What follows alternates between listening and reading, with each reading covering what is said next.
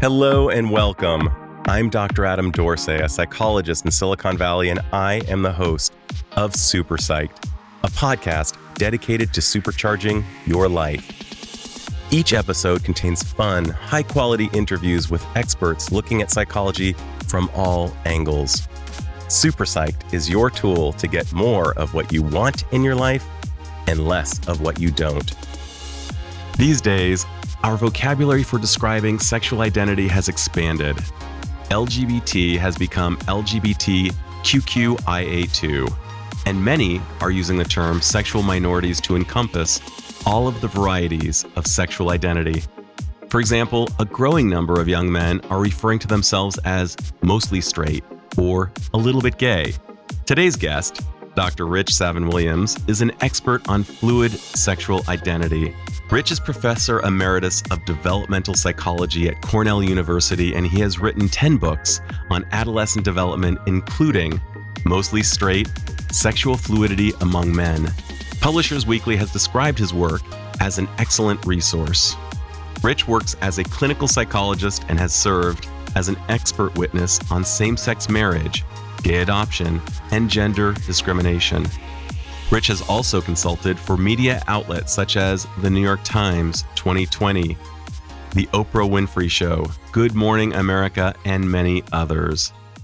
So please join me as Ritch helps us to understand sexual fluidity in today's culture. Dr. Ritch Savin-Williams, who I will be calling Ritch, welcome to Super Psyched. Glad to be here. Uh, I have so many questions for you, uh, more questions probably than we actually have time for. But um, if you could just speak just for a moment about what is sexual fluidity?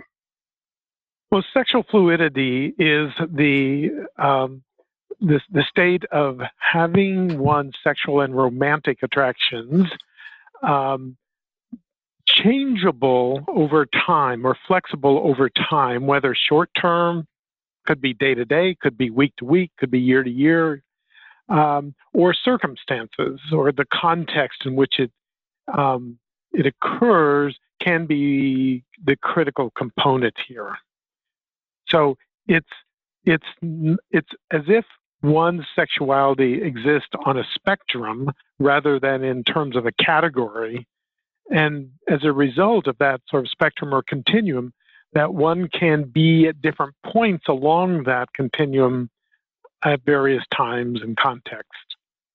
Yeah, that makes so much sense. And I'm thinking about the Kinsey scale, which kind of goes from zero, I believe, to completely straight all the way up to six, which means completely gay, and every number in between. That scale was created, I believe, in 1948. And since that time, approximately 200 similar scales have been developed and yet, sexual fluidity as a concept appears to be new. Do you have any idea as to why that is? Well, certainly in terms of our research, we like categories. They're easier to right. analyze. Um, when someone doesn't correspond to one of the response sets that we have uh, established, then it makes it difficult. And usually those data are deleted now, when you actually take it research, um, there's always a, a number of people who are deleted for various reasons. And one reason is that they don't fit the categories that we have. I think that clinicians and educators and other sort of healthcare professionals, um, they too want to understand what's going on and they might understand gay, straight, and bisexual, but when you put in the word fluidity, then automatically the image that comes up is, oh, you're questioning or you're not sure or you're afraid to say for sure what you are because you're hiding something.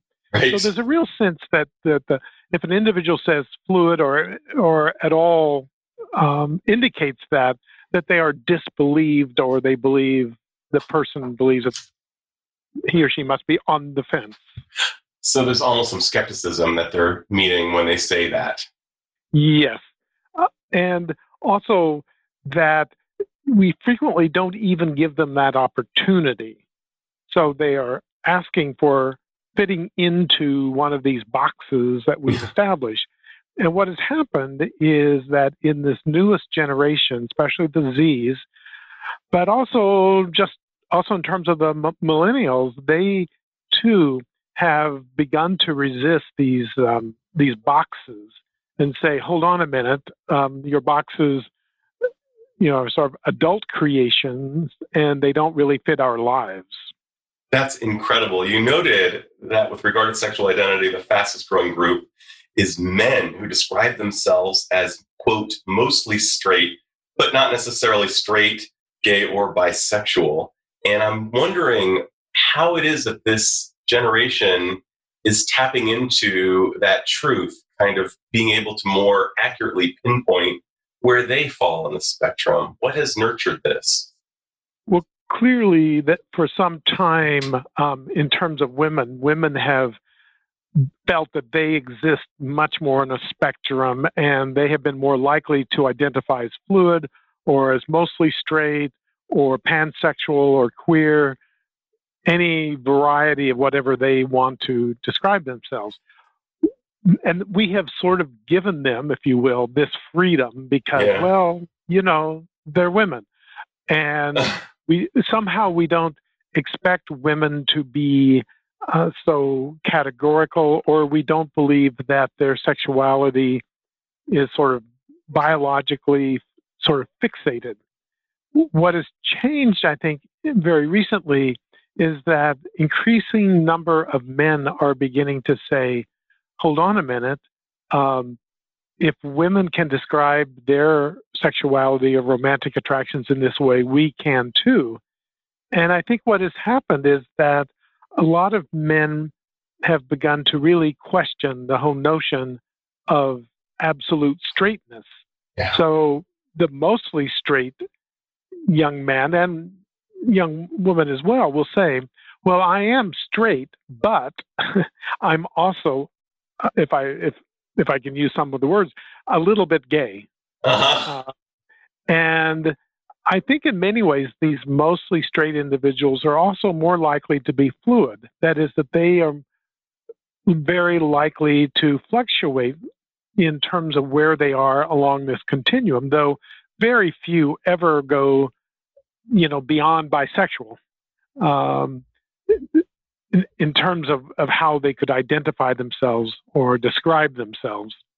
So it's as if the lexicon has changed over time to allow for men who don't have the stigma, I mean, who do have, have the stigma, historically have had the stigma that women haven't had around sexuality. So maybe a confluence of both the lexicon and perhaps more psychological awareness amongst the youth, any other factors perhaps in the media or just in the zeitgeist that are allowing uh, males to tap more accurately into what their truth is? I think that they have picked up in their culture and their pop culture and their social media that there's no harm done mm-hmm.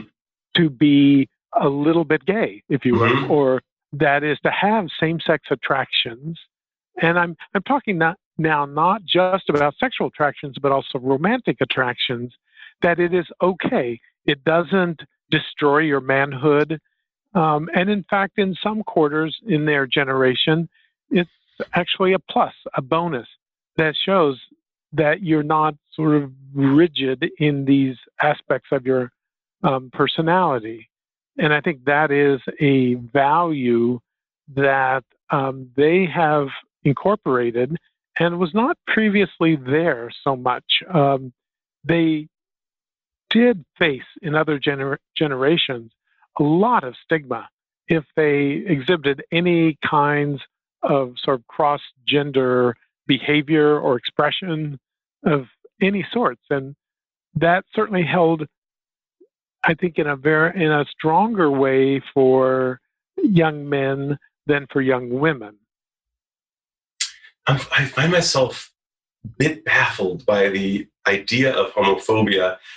What about it has made it such a stick. I mean, what about homosexuality or being a little bit gay or anywhere on the spectrum has has led people to so much fear what's what's your sense of that historically? I mean, we had that scale since 1948, and yet only recently has fluidity come into uh, a collective American consciousness as as a thing. What about it has what what has caused uh, at the root such homophobia and made it so pervasive? I, I think that most likely the the connection has been with homosexuality and at least for men, femininity. And femininity for men has always meant a weakness. Um, that is, that they are not uh, as strong, they're not as together, if you will. That um, you know that I think in the in the past this this whole notion of you know you you've got to be manly, right. cisgender, right. Um, at this point and I think that um, that has sort of led many to begin to even conceptualize the whole notion of, of toxic mas- masculinity. Mm-hmm. That is, that not only is it bad for men, and there is some evidence that um, that toxic masculinity takes its toll on men with um, drug addiction, low self-esteem, suicide, those kinds of things that men have thought they had to try to do. And then when they failed, then they saw there was no other option than to dismiss it, kill yourself, somehow um, put that aside. So I think that that has been there for so many years. But I think that now there there is a sort of a loosening of that kind of um, connection for for young men. So it's harmful not only for the men, but also it's harmful for women because what toxic masculinity frequently does is it takes away power away from women and makes them feel as if they are second class, third class, um, certainly on the bottom of any kind of hierarchy that you might arrange. So, in that sort of spectrum, if you will, um, gay people have, in many ways, been portrayed as as going the wrong direction there. Mm. And it's almost. I, I, I, just want to add that it, it's kind of ironic in a way that when you look at research and you look at issues of like self esteem or self satisfaction and psychological well being, usually the reference group is heterosexual men. And yet, by some measures, at least from my perspective, heterosexual men are not the epitome of psychological health. And yet, when you compare, for example, um, sexual minorities to um, straight men, they look deficient. But in some ways, one could turn around and say, no, it's the straight men who are deficient and in the strong people of the sexual minorities and the women in terms of other aspects of what you know you and I would consider to be psychologically healthy. You know, it's interesting. Not so long ago in the DSM, our uh, Bible for diagnosis, uh, the Diagnostic and Statistical Manual uh, that has all of the classifications of mental illness, homosexuality was actually listed among them and was finally taken out. And what you're actually noting is that in many cases, it's more likely that toxic masculinity would be, uh, and, and certain heterosexual traits might fit uh, more appropriately in a DSM. Right, and I it's that the I, I want to sort of be clear that I don't think masculinity is necessarily toxic. Absolutely not. I'm not hearing that. okay, I, I mean I certainly do not equate those two, but I think there comes a point when the the power, uh, the desire, the mandate to be masculine does get in the way of real human beings, including uh, males, and I think it keeps them from maybe being more um, uh, sensitive, more able to express emotions, all the things that we sort of like to hear um, that our men can are capable of doing.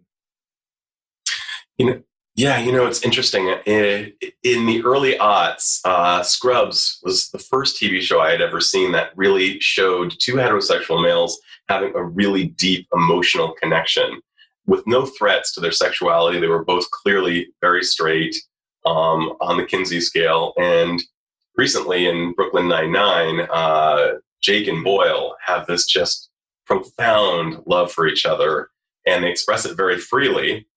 Uh, and that seems to be, I think, a mirror on what's happening in, in, in a very good way.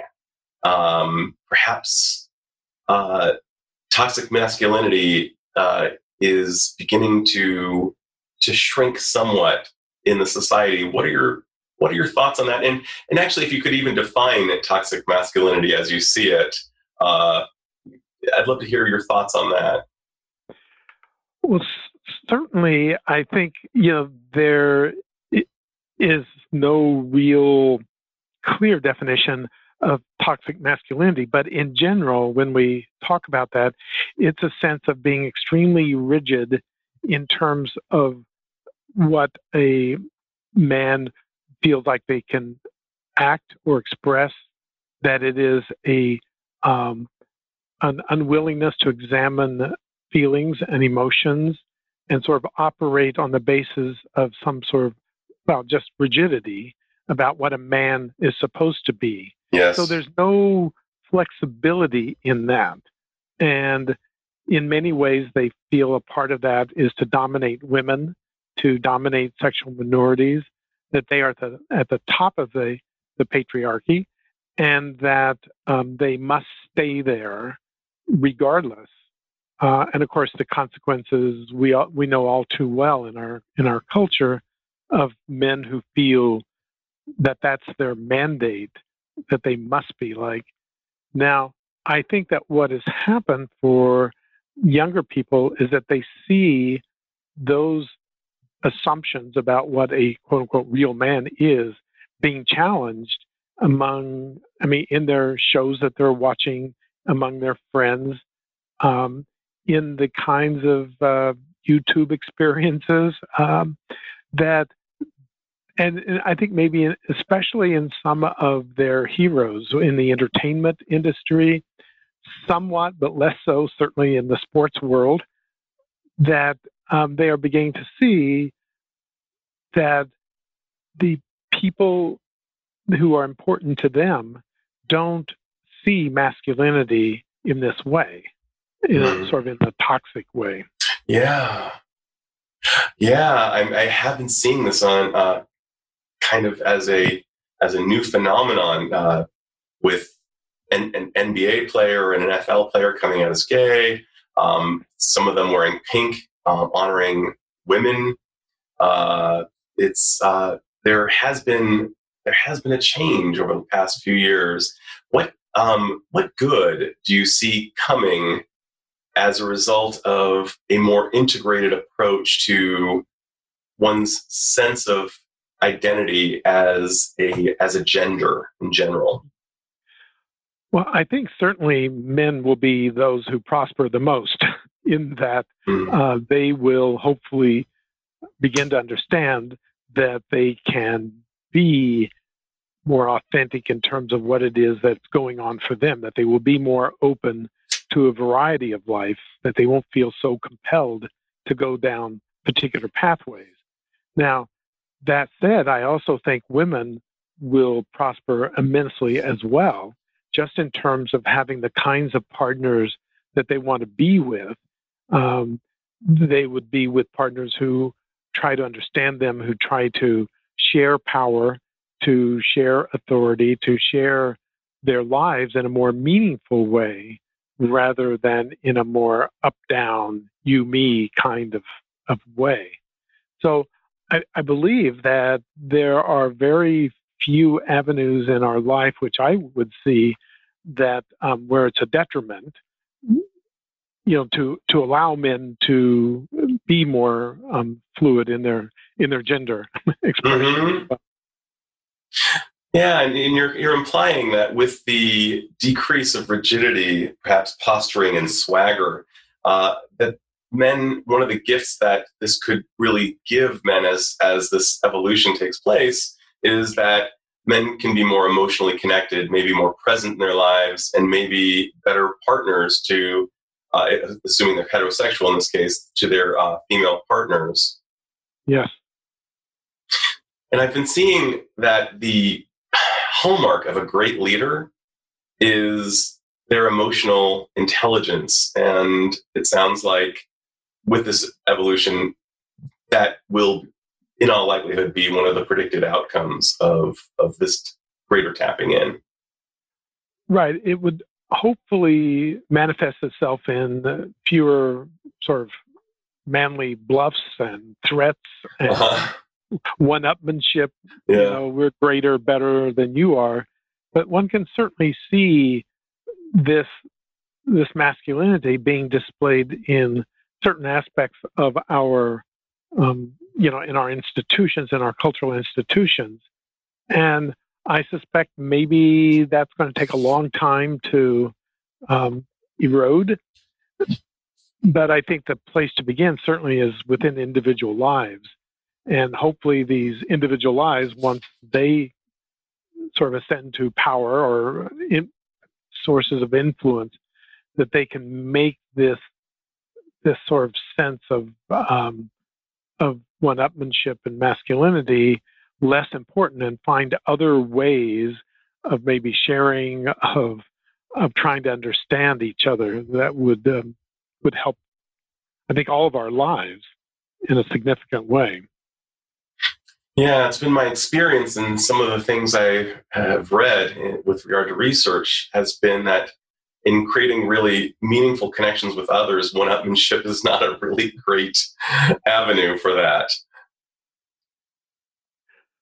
Right, right.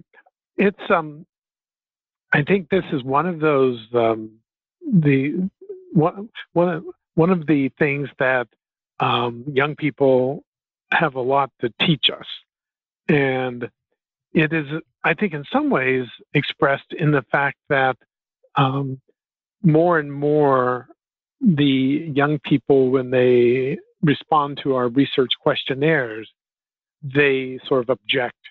And they are now willing to adopt a whole slew of different identities. But even which we don't necessarily know the meanings of because some of them are sort of individualistic that it's hard to know exactly what it is when they use certain kinds of, of identities. But I also think that there is a movement away from um, sexual identities that is um, sort of what I would call sort of a post identity that's going on among these young people. So, what they would do or say that I've increasingly um, encountered is that when I ask questions of, say, sexual identity, what they will, and I give them free reign to say whatever they want, what they do is they describe things rather than putting them putting labels on them.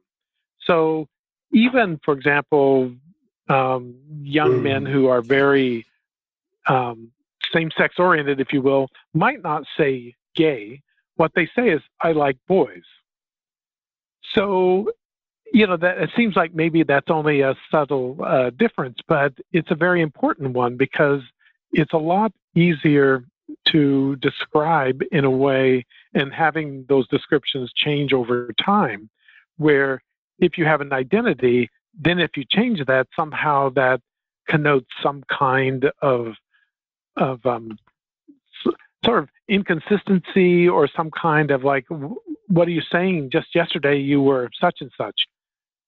And so I think there is a way in which um, this kind of more descriptive approach towards um, love and romance and sex is is kind of a healthy thing. So that, for example, a mostly straight guy might say, um, "I'm straight, but I'm not blind," or you know, say, "I'm straight, but you know, if the right guy comes along, you just never know." Uh-huh. Uh, or I'm straight and I am having these attractions to guys and it's kind of interesting and I might want to explore those in the future.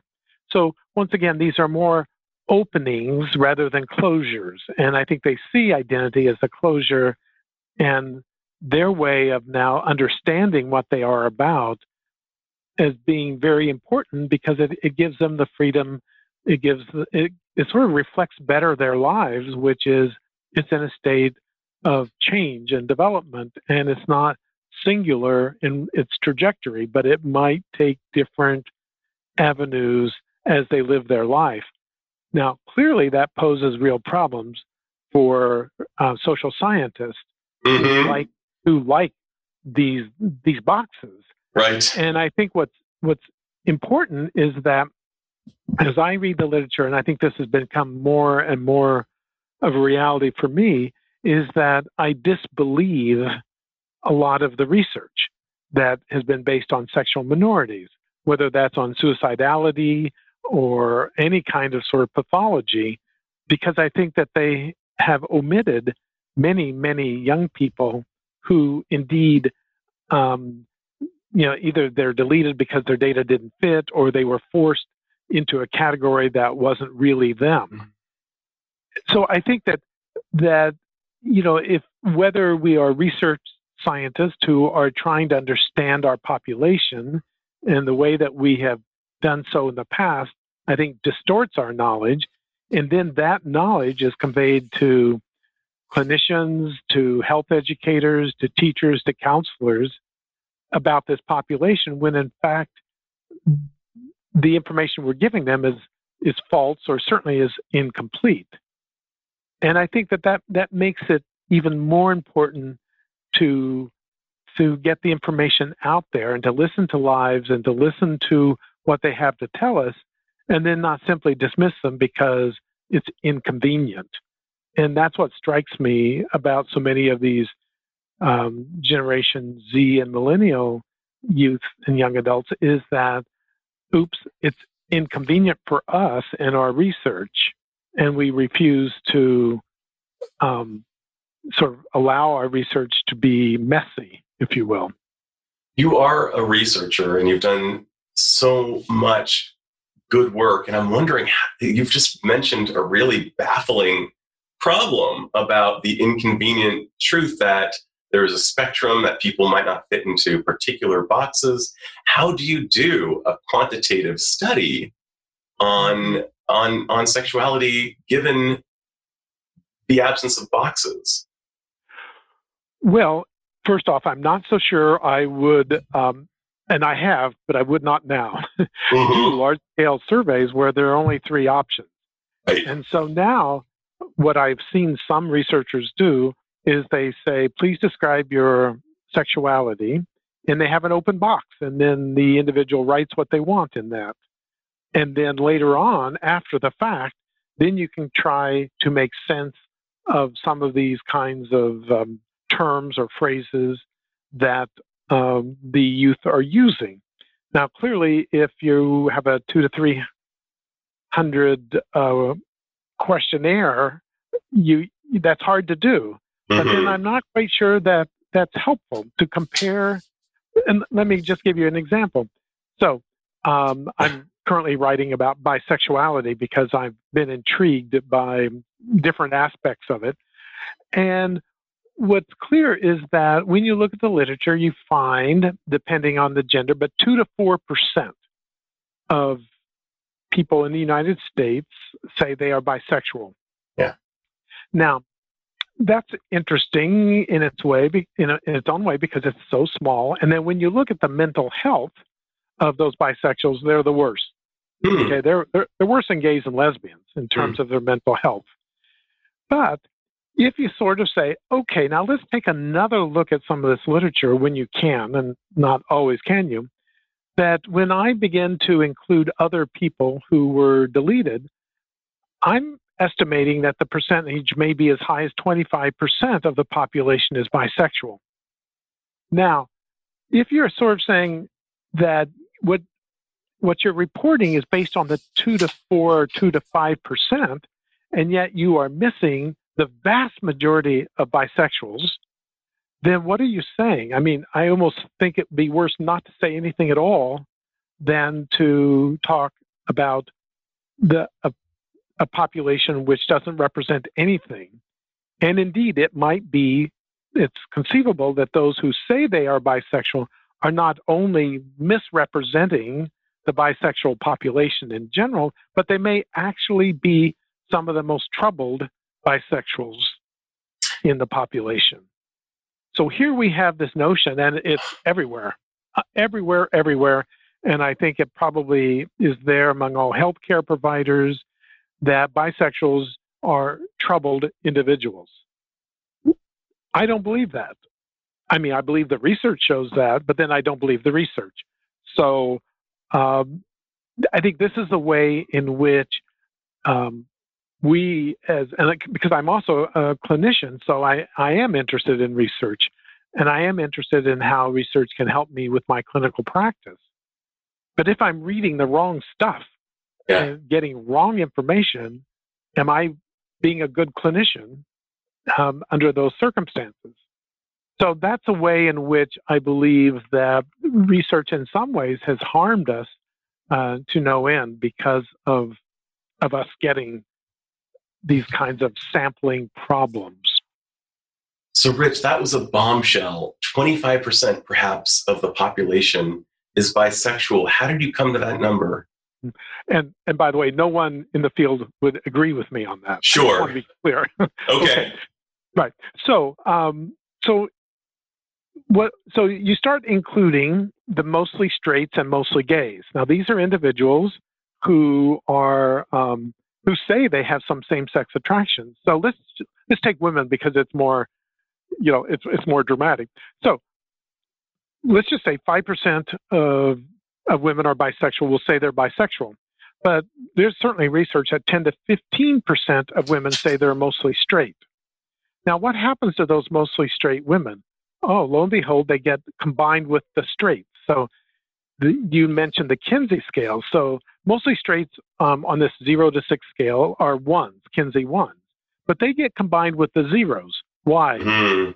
I don't know why, yeah. but they're really bisexual. Why right. are they bisexual? Because yeah. they have attractions to both sexes. Yep. um, so right there, automatically with women, you are now up to at least 15%, maybe 20%.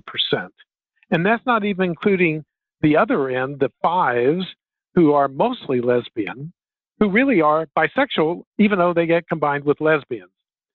There's also individuals who are trans, many trans people, maybe as much as a third, some say a half, but I'll go with a third, um, are bisexual. What happens to them in our research? Or those who are into kink. A lot of kink people are really bisexual or we have all those who get deleted because they refuse to answer. Why are they refusing to answer? Uh, Maybe they're refusing to answer because they don't like our question. They refuse to fit into a box. And there's just these kinds of things are people who say they're unsure or they're questioning. Are they questioning because they, they don't know if they're gay or straight? So when you really sort of begin to count all these individuals, um, then indeed what happens is like, what are these people who are deleted? For example, in most good research, um, national research, you could get 10 to 12 percent of all questionnaires you have to throw away because they didn't fit one of their boxes, the gay, lesbian, gay, lesbian, bisexual, straight box. Who are these individuals? Are they all straight? Are they all gay, lesbian? Maybe a certain percent of them are, are bisexual, if you really were to know. So those are yeah. the those are the kinds of, of ways where I think all we have to do is sort of open our mind a little bit and say, well, maybe you don't have to say you're bi to be bi. That is incredible. So we have a sample size uh, of 300 people who are in the study, and many people have maybe opted out. And we really don't have a randomized uh, group of 300 in other words.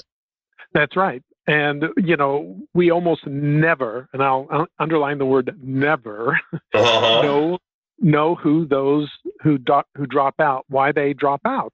And there could be a number of reasons. I'm not saying be, because they're all bi, right. but we don't know anything at all about those um, you know 30 or more individuals who who dropped out because or or they might have not they might have not have dropped out, but they might not have completed that sexual orientation question. Mm-hmm. Uh, and they probably didn't answer that for various reasons, but I'm guessing that some of those may have dual attractions. You know, you said that many of your colleagues might not agree with the number that you cited, 25%, and yet you are a man who has been working in the field at the highest level. I mean, you were even in the national licensure exam. Uh, your credibility is unquestionable. Uh, I wonder what issues would they take with that figure that you are postulating? Well, I think the approach of most of my peers would, would be something, oh, that's rich. Yeah. he's, just, he's just on this crusade, which may be true. But on the other hand, I think what has what has happened to me over the last, I think, decade or so, um, and actually it's probably been true true throughout my life, which is that you just have to listen to kids. And the amazing thing is that most of the researchers on adolescent development, um, on these kinds of issues, have never really talked with kids. They don't know kids. They wouldn't know how to talk with kids.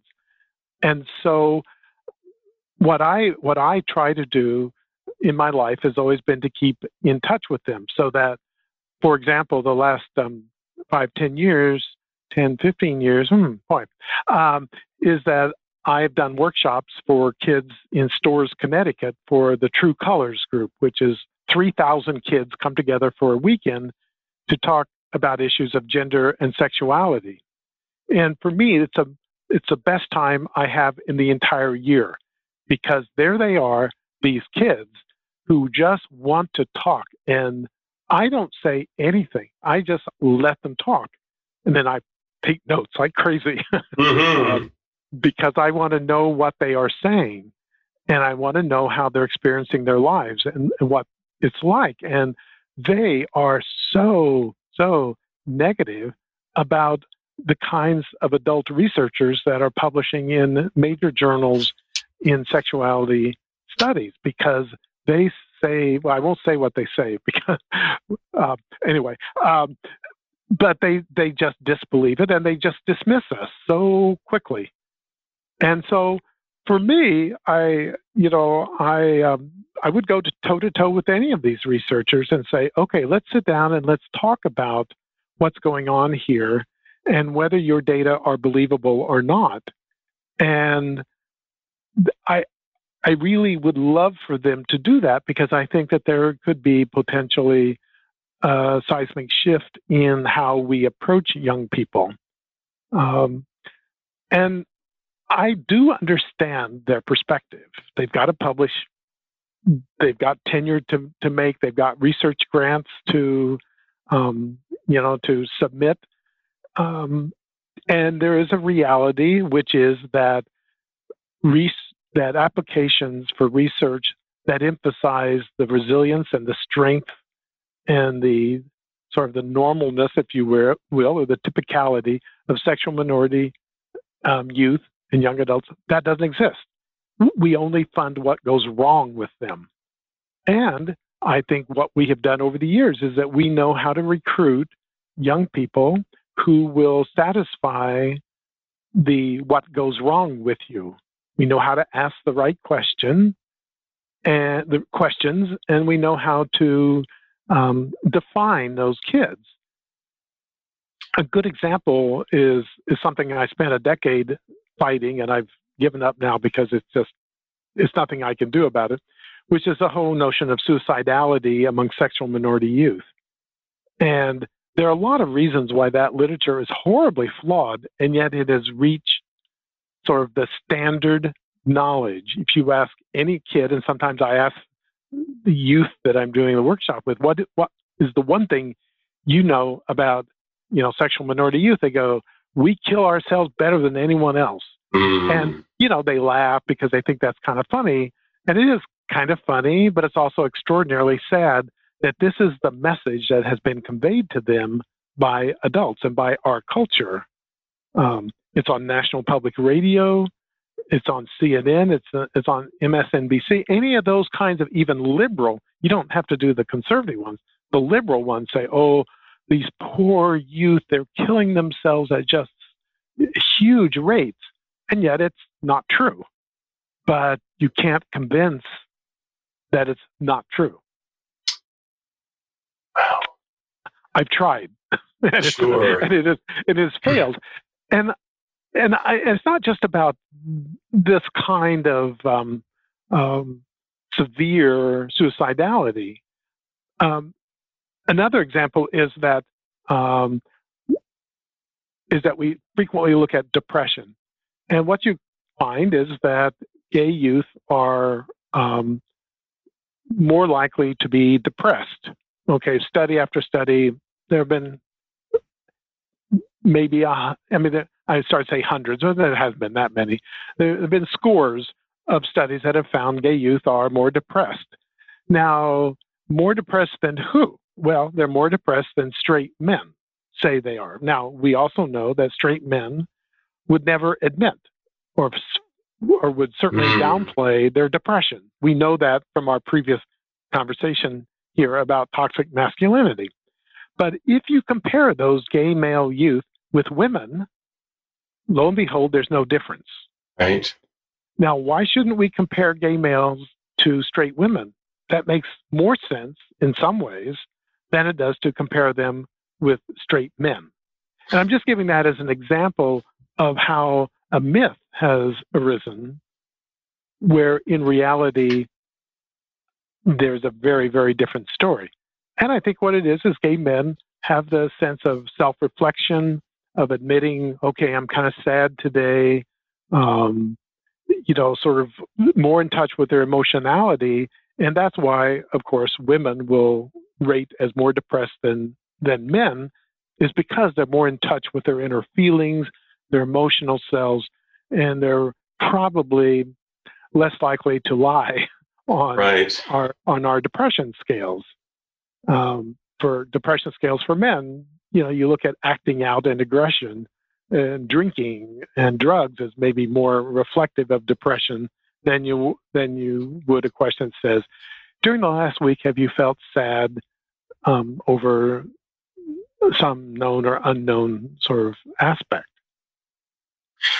You know, I, one of my favorite words in our profession is alexithymia. It's such a fancy sounding word, and it means the inability to really put words to your emotions. And I imagine that uh, there, I mean, that within the straight male community, uh, alexithymia is quite pervasive, which may account, at least in part, for the underrepresentation of uh, straight males being de- depressed or even anxious. It seems like the incidence of straight women uh, experiencing depression or anxiety is higher, and that uh, there are many people who believe that's erroneous. Yes, yes, and I I um, I saw one one uh, study I, I, can't recall where it was now that actually sort of looked at different ways of measuring depression, and when you made it more gender specific, men there was no real gender difference. Right. You know, it's just how you define what it is you want to assess, and I think that young people, you know, sort of as they become more in touch with their own inner feelings, will be more, if you will, female like. And I think that may be a good thing. Mm hmm. Mm hmm. Yeah. I, I, I, see what you mean. Uh, the ability to, I mean, when you think about even some of the qualities that uh, an introvert might have, we're beginning to see the upside of introversion uh, in in a very extroverted nation. Uh, whereas, say, the Scandinavian countries are far more introverted. And uh, there seems to be a real power amongst introverts, and perhaps similarly, there's a real power amongst being more tapped into one's feminine side. Uh, Carl Jung really talked extensively about all humans having masculine and feminine qualities, uh, regardless of their sexual identity. And uh, I, I, what I'm kind of hearing in the in the margins is that maybe there's there's gold there. Yes, I I, I agree. I very much agree. You know, I'm going to geek out for a second. Uh, in the '90s, uh, if I recall correctly, there were some postmortem studies on the brains of straight males, uh, females, and gay males, and that they found that hypothalamus, uh, a region within the brain, a particular portion of the hypothalamus, to be really specific, was 50% smaller amongst gay and uh, females than it was relative to the straight male. And I'm wondering, hmm.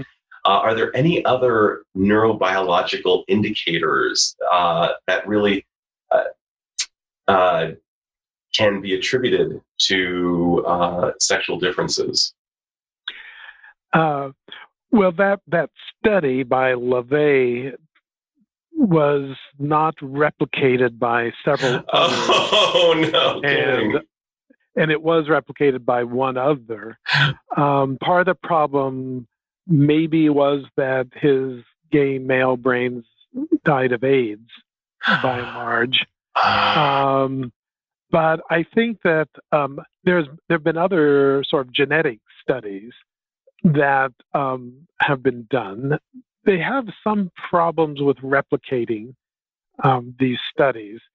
I think that what the the current understanding is that there are multiple multiple genes that influence attractions, desires, gender expression, and that it whether it means that you need you know more than a certain number in mm-hmm. order to be gay or bi or whatever, or um, whether some genes are more important than others, and so I think that as a result of this, most of the research now is not sort of going in that direction. Mm-hmm. The funding is is difficult, um, and it just looks as if that is just so much a, a, story of multiple genes, and we're not going to be able to identify one or two or three major genes that um, a, you know sort of cause it, uh, sort of sexuality.